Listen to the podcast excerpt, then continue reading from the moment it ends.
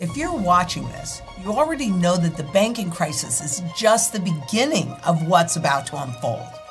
We are now on the brink of a government debt crisis that can wipe out creditors and freeze the entire credit system. Do you think this is orchestrated or an accident? I'm here to show you behind the curtain because now is the time to hedge your bets. Global governments and insiders are getting into position. Do you know what they're doing? This is imperative to understand. Who knows more about money than central bankers do? you can prepare in the same way that they are. Coming up. I'm Lynette Zang, Chief Market Analyst here at ITM Trading, a full service physical gold and silver dealer specializing in custom strategies. Do you have your strategy in place? And also, if you haven't yet, hit that subscribe button because this is the time that you need to know what's going on as critical changes are taking place. So, what is so critical that's taking place? Well, let's see. First of all, what supports a fiat money? Okay, what supports this garbage, right? Full faith and credit of the government. Translated, as long as you trust them, you have faith, then you will continue to loan them money. So, and extend them credit. So it is that confidence piece that really supports the money. And rapid inflation makes people question their confidence in the system but it is critical. So, what's been happening? Now, this is the most current sovereign debt in default by the Bank of Canada. They put this report out every year. But this observation only goes to 2021. So that was before globally central banks had begun, begun to rise, increase the rates at a rapid rate. Now, let me point something out to you. This red area are advanced economies. Going all the way back to the 70s, you did not see any advanced economies default on their government debt. You saw a lot of defaults, actually over 4,800, but you did not see advanced economies until the sovereign debt crisis in Europe in 2013 and 2014. Since then, looks like it's pretty consistent, doesn't it? And again, that last observation was 2021. And then the central banks began to raise their rates. So that means a few things. Number one, all of the debt that's been issued when we were in zero interest rate policy for the last 15 years, that is all underwater. Remember, rising interest rates means lower market value of the principal right? Current market. If you hold it to maturity, the assumption is is they're not going to default like you're seeing here, and you'll at least get your money back, though it'll have a whole lot less purchasing power. For somebody, that's a good deal. I'm not sure it's so good for the creditors. But there is also a tectonic and um, a generational shift in interest rates because what Jim Grant is showing you in here is that we've had this long term bull market. Again, interest rates go down, pushing the value, market value of the bonds up, right? Well, that is now shifting because the whole system is broken. It died in 2008. But rising rates are deflationary because fewer people borrow and spend. So, all of the inflation that the central banks did using their money guns to just create an unlimited amount of free money, well, that party is over. And raising the rates has frankly popped that bubble. But it also makes it harder to repay. And again, it doesn't matter whether you are a government, a corporation, or an individual. It's just that the individuals have the least amount of access to creating all sorts of new money. Gover- central banks and governments certainly have the easiest way to do it. But the reality is, is it normally takes roughly 12 to 18 months going through the system from central bank policy till we see the impact on the on the economy. So we have not yet felt the full impact of the global central banks rising rates. And frankly, it doesn't matter. Again, big, small, in between, everybody is impacted by that. No doubt about it. And we can see it here on yields on sovereign bonds. That means that it costs the governments a lot more money. So yields on sovereign bonds rose significantly due to tighter mon- monetary policy, raising rates. That's what that tighter monetary policy, and also making an attempt to run off their balance sheets. But either way, yields are up. Canada, Germany, uh, the United States, and the United Kingdom, and that costs governments more to service debt. Well, where do governments get their money from? Hmm. Taxpayers or even more debt. And I did a study back in, I think it was like 2009, something like that. Because at that point, we were running about a trillion dollars in deficit. And yet we were servicing something like 13 trillion. Now it's over 30. But back then, 13 trillion in debt. And I said to myself, well, if we've only if we're only running a trillion dollar deficit, why are we servicing 13 trillion in debt? And when I dug into the numbers cuz you can go to the FRED, F R E D, the Federal Reserve Education Department, you can get all the spreadsheets behind there. And what I found is that what was happening is we were not paying all of the debt or even all of the interest on the debt, so that excess interest was going into the principal and compounding. Well, the higher the interest rates go, the more that's going to happen. And even the CBO, uh, the budget office, expects debt service to go up and up and up. That means there'll be less money for other programs. But only way to fight inflation is with deflation. It makes it really simple. The only way to fight deflation is with inflation. So they've been walking that tightrope using their balance sheet and using interest rates. But the party is over now because they're being forced to raise the rates. And that pops the debt bubble for everyone, everyone all over the world, and particularly in the US because the Treasury is the base of the global financial system. So now they're in a frantic push to solve this sovereign debt crisis, and that push irks Wall Street. Why? Well, let me tell you why. Wall Street took all the debt from all these different sovereign countries and turned them into product, and they trade them. Foreign exchange is huge. And they also package them up and sell them. So, in institutional investors, which are investors that invest other people's money, like when you make a deposit into your 401k or pension money or mutual funds, ETFs, etc. These are all institutional investors. And so those are that's who Wall Street turns them into a product and gets you to take all the risk and gets you to pay for it. I mean, it's genius. It really is. This runs no risk, right? Physical gold, physical silver in your possession, no counterparty risk. Zero. This other stuff, all counterparty risk. Any contract is only as good as the counterparty to that. And we've already seen an increase, and uh, that sovereigns are really in a precarious position. But the proposals going through uh, the Congress would limit how much investors are allowed to recoup when countries restructure their debts, a concept that's riling up Wall Street.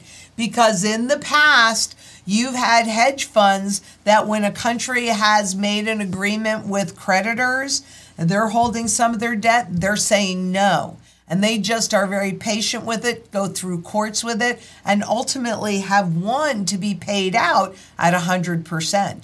So this would limit that. What does that do to the value of all those products? it gives them less value current market value as well as future market value. So, does Wall Street like that? Heck no, they don't like that. And keep in mind that the stress always shows up at the bottom first. So, these emerging markets, these over indebted, less affluent countries, but let me tell you, coming to a theater near you, nobody, nobody, nobody is immune from this. So you have to protect yourself. Hence the mantra food, water, energy, security, barterability, wealth preservation, community, and shelter. Get it done. That's the whole point of the strategy is to put you in a position to weather this storm and actually end up better off on the other side of it because this storm is already raging. Maybe you can't see it because it's in the form of an iceberg. And the banking crisis that is not over yet, but is invisible at the moment, that was just the littlest teeny weeny tip.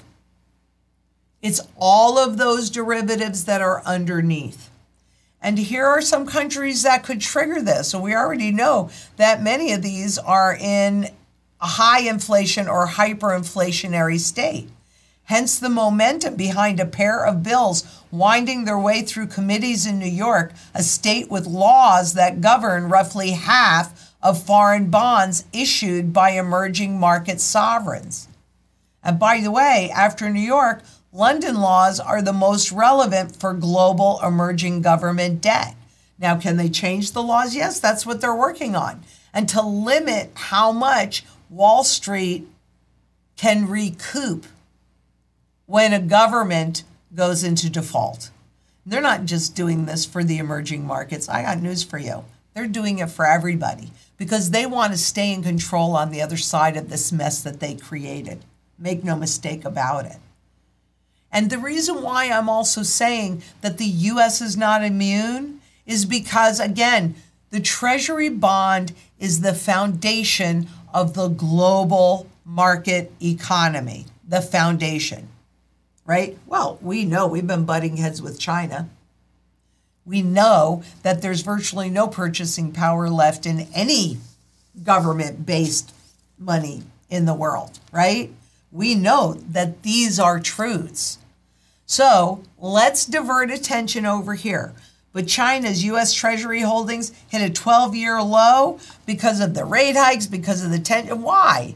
And yet at the same time, their gold imports are up 60% because they are diversifying away from US dollar holdings. It has been such a huge boon to us that live here in the US that the dollar has been the world reserve currency because in theory this is not in reality anymore but in theory we were the only country in the world that could actually print from debt the money that we needed to repay our global bills. Everybody else had to buy dollars in order to do that. Well those days are coming to an end and no country retains that position forever. So you can see China's holdings of US treasuries. Look at this the lowest in over a dec- decade, but the gold raises their reserves as the US debt declines. And it's not just in China that we're seeing this happen, because we've also witnessed the US weaponize their global money system, SWIFT, against those that we don't like that aren't doing what we want. Isn't that interesting? And because the buyers, including the Federal Reserve, by the way, the buyers of US Treasuries are declining, well, we're having a lot more volatility in the Treasury market. This is not good. This is like this is like an earthquake, right? It's if this is the foundation of the global financial system, it's shifting like this now. And that we've been talking about the lack of liquidity in the bonds. Well, that's where it was in 2008. And those are the only dates that are higher than it is right now. But hey, we're just headed to a soft landing. Hey, we got control of this. That's garbage. They don't. It's just a big experiment. And keeping in mind, and I mean, I'm putting my neck out here, and I have been, but keep in mind that we're not that far from June 30th. And whether or not we will see a rumble from that LIBOR to SOFR transition, whether we see it today or we see it a little bit down the road, it's got to come because the ground underneath all of these global financial institutions are shifting and not in a good way. Not in a good way. So, how prepared are you? How prepared are you? And how do you eat an elephant? One bite at a time. Step back and say, where am I the most vulnerable? And do something to not feel as vulnerable in that area and then step back and say, okay, where do I feel the most vulnerable? The beauty of good money, gold and silver, is that it's globally accepted and has the broadest base of buyer. So if you get your money right to begin with, then you have a much better chance of buying. Oh, I don't have the food basket in here anymore, but of buying the other things that you need. If you don't have that in place, then you better have everything else in place. So the volatility is at elevated levels in the most important market on the planet. And the new Treasury issuance, because we have now just eliminated the debt ceiling or suspended it for a while, right? So we'll see how much treasury new treasury debt they're going to issue but they're issuing this and that sucks up even more market liquidity because who's going to be buying it if the other foreign governments and the and the uh, Federal Reserve is not buying? Hmm, let's see. Well, history would tell us institutional investors. So when you're making your deposits into those 401ks and into those pension plans and your IRAs and all of that, and you're allowing other people to manage your money, do they really have your best interest at heart? Do they even understand this? I'm telling you, if it were me, and I've told you guys this before, and I was working with a financial consultant, a stockbroker, an insurance agent, anybody that is investing my wealth, you just ask them this question Tell me, what supports a currency? And how can the government create new money? And what's the answer? Full faith and credit. As long as you trust them, you'll keep loaning them money. This doesn't require interest rates. This doesn't require confidence because it's real and it's used across every single sector of the global economy and it's been considered money for thousands and thousands of years. And maybe that is why China's gold binge extends into its seventh month as holdings climb. Because whoever holds the gold holds your power, holds your choices. Right as they're trying to take all of our freedoms away, take us into central bank digital currencies so that they have full surveillance on everything that we do. This is critical. China knows it. So do global central banks who have bought more gold than they ever have since we were transitioning into a new system. And what do we know? Seven in 10 central banks surveyed believe that gold reserves will increase in the next 12 months. This is a 10 point increase from last year. Seven in 10. Who's not? Well, let's hope there never is an audit of the U.S. reserves. That's what I can tell you because central banks are buying gold to have global purchasing power and global choices and global power. You need to do it for the same reason and many others. So if you haven't, you have to remember to subscribe. Hit that subscribe button hit that bell. We'll let you know when we're going on. And stay tuned this week for updates on gold, banks, retirement, and so much more. It's critical because ignorance doesn't make you immune, it leaves you vulnerable. And this is truthfully not a good time to be vulnerable.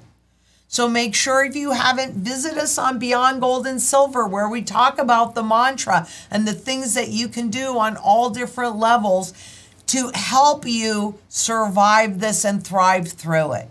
Leave us a comment, give us a thumbs up, click that Calendly link below, have a conversation with one of our gold and silver strategy specialists, put your own strategy in place, and get it executed ASAP. Because the reality is, financial shields are made of metal, not paper or promises. And until next we meet, please be safe out there. Bye bye.